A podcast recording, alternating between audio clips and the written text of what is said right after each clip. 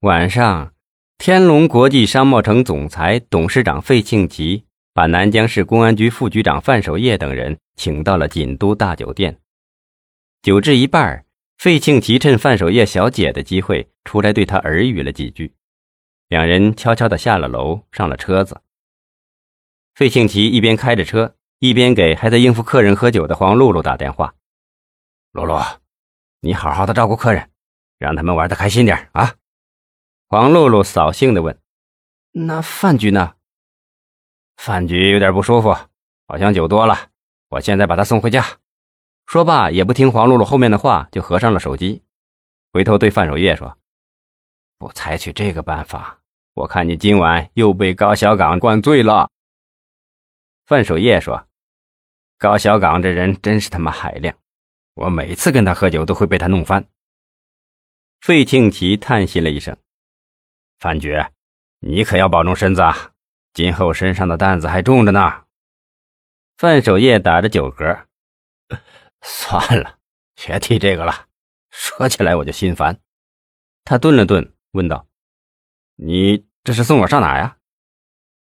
费庆奇意味深长地说：“今晚我带你好好泡泡脚，放松放松，然后送你回家，好好的睡个觉。我看你这几天太辛苦了，太疲劳了。”范守业其实很想今天晚上好好的会会黄露露，他已经有好些日子没有碰过黄露露了，嘴上又不好明说，只是不情愿的说：“啊，那算了吧，我还是回家睡觉吧。”费庆奇似乎看出了范守业的心思，范局啊，不是我不想让你和露露好好的说话，只是这些日子来南疆的调查工作组太狡猾了。我感觉到他们这些人表面上是在调查宋继明，其实我看有时是在调查我们呢。我怕有人跟踪你。范守业心里突的一沉，脸色都变了，连忙问：“不不不会吧？你听谁说的？他们不是在全面调查宋继明吗？”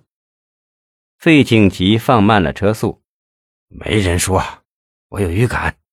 我觉得我们应该小心谨慎才是啊。还有。”你也不能对那露露动真情啊！女人嘛，都是祸水，这样的教训太深刻了。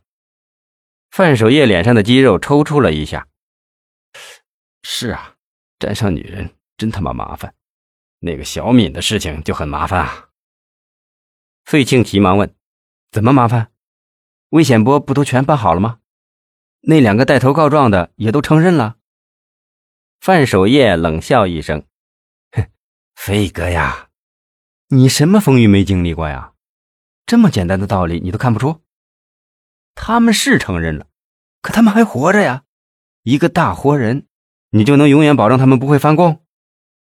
费庆奇一惊，车子停了下来，靠在路边。他摸出一根烟来，递给范守业，自己叼上一根，却打不着车上的点烟器。范守业摸出打火机给他点上，问：“你不会以为我用这事吓唬你吧？”费庆奇沉思了一会儿。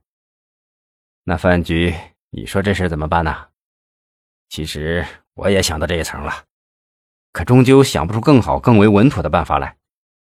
虽说魏显波设计的很周密，可是，可百密总有一疏啊。范守业说：“是啊，你说这世上有绝对可靠的人吗？显然是没有嘛。”万一这事出了差错，就一定会牵连出其他的事情来。那范局，你看这事怎么办？范守业说：“还能怎么办呢？